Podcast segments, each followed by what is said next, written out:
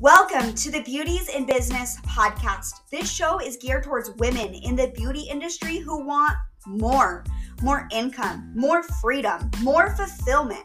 Because school will teach you the basics, but if you want to truly thrive in this industry, you need to be a go getter and be business savvy.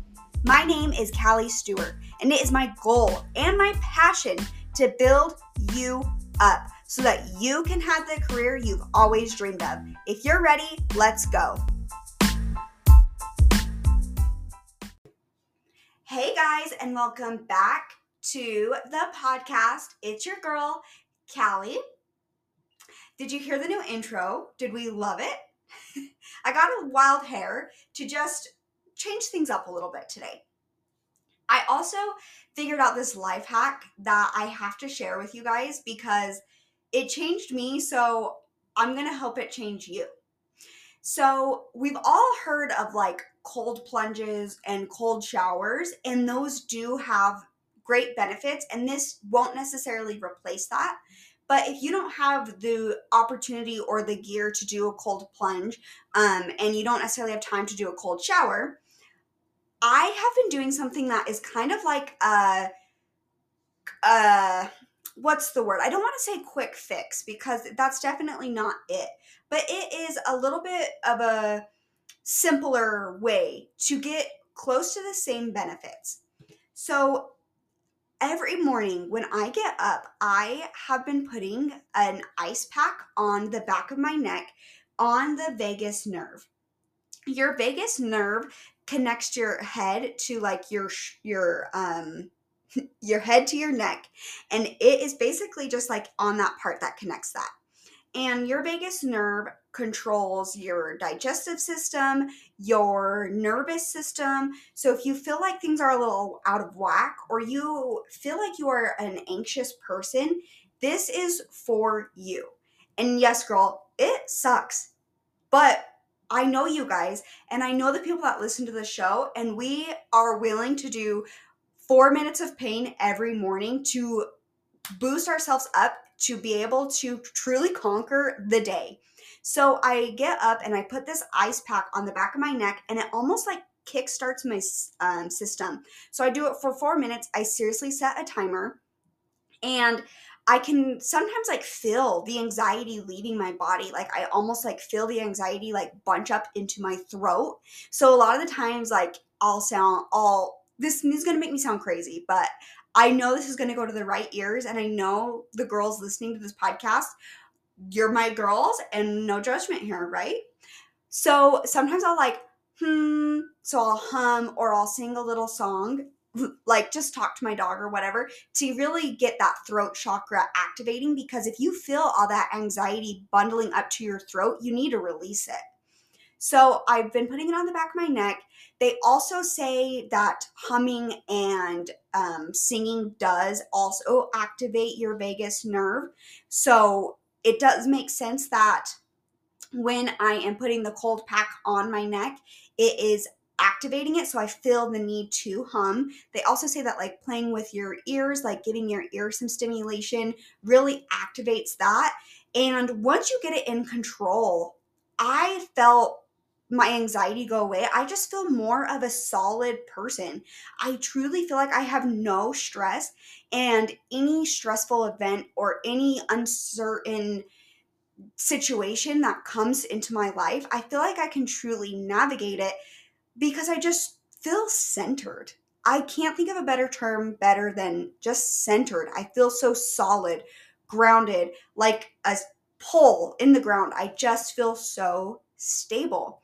So I did that. I noticed the effects within the first like three days, and I'm on like week three now, and I just feel so, so good. And one of my friends, she does struggle with anxiety, and I had recently found out, like, I was recently doing this, so I recently found out, like, all the benefits that come with it. And I told her about it, and she goes, Yeah, it is helping.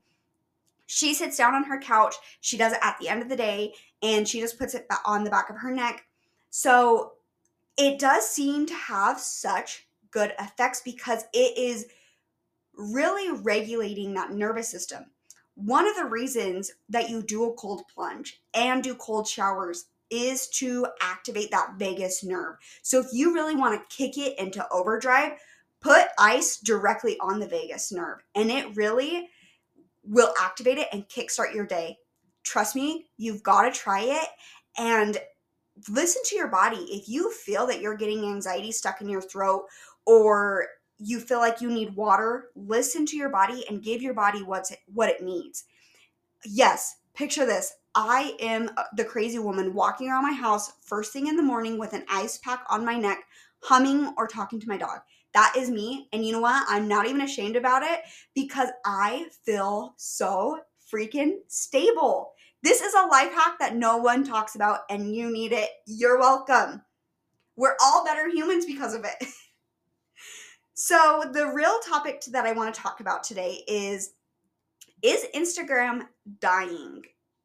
So, social media experts say yes. Social media experts say that engagement on Instagram is at an all time low. Views on reels, views on post, views on stories are at an all time low. Let's talk about why. There's Facebook, Snapchat, the big one, TikTok. There's new threads that came out. There's so many social media platforms that are pulling away at your attention so people are tending to spend less time on Instagram. So a lot of them are saying that with that the views and the engagement going down, that Instagram might be going away. That it just won't ever have the traction that it's had before. So, with all this chitter chatter, I don't know. I'm not a social media expert. I have no idea. I've just heard a lot of them talk about that maybe in two years, Instagram possibly might not be a thing. But if it still is, it definitely won't be as big of a thing as it is now or as it was. Like the day of being an influencer and being a lifestyle content person, it it's over people want more. People want to see real life. They don't want to just see you posing in front of a Lamborghini with like your Chanel bag and saying talking about a face cream. Like that's kind of over. We want real, we want raw. And I think we can all collectively say at one point or another, we've been tired of social media. We've rolled our eyes at Instagram and all the Instagram models. We've all been there. So I think it's really taking a turn and the Instagram algorithm is really up in the air at this moment because the viewers don't know what they want. It's trying to compete with threads with Instagram opening the new app Threads. That's trying to compete with Twitter. With Instagram opening Reels, that's trying to compete with TikTok.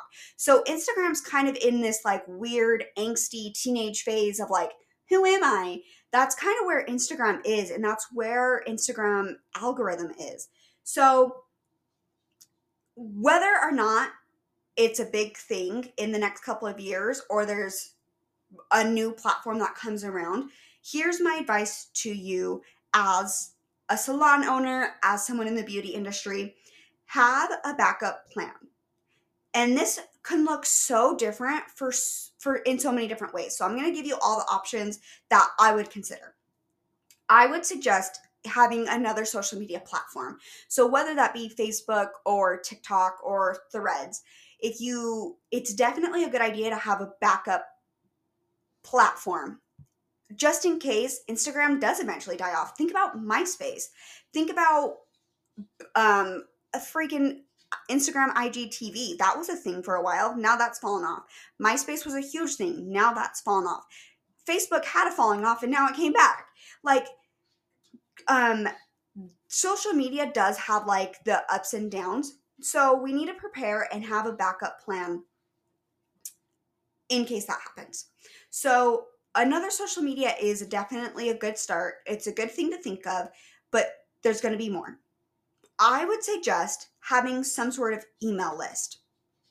So, with having like a link in your bio, offer something for free, like check out this free workbook, have a free cuticle oil at your next appointment, have a free service of whatever you offer, like not the whole service for free, but like a free add on at your service if you put your email in, and then collectively gather your email list and send out emails, whether it's you offering service or you're a salon owner and you're aiming towards clients or you're a mentor offering to other people in the industry.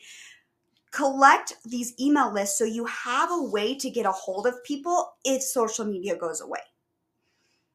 And keep them engaged by maybe sending out an email every week, every other week. Just ran- send out randomly things, maybe like a random post of like encouragement, tips and tricks, whatever it may be. Just have people sign up for an email list. Also, have a website in place, somewhere that people know where to get a hold of you. They know how to get in contact with you if something happens. So, the backup plan, if it's not going to be social media, which is a great option, if it's you need to have some way for people to know how to get a hold of you if social media went away.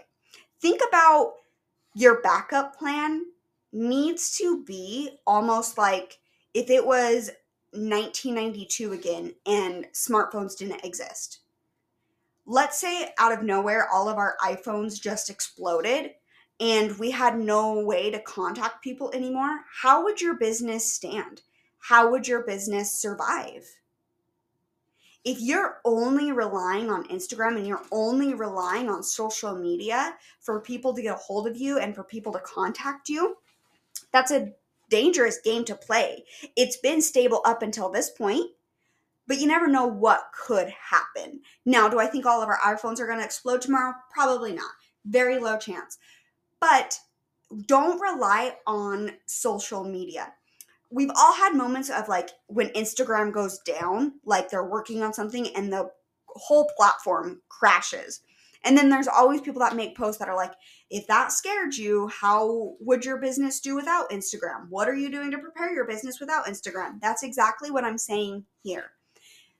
Build the email list, build the website, build the reputation, still have business cards you need to consider what your business would look like if your platform completely disappeared.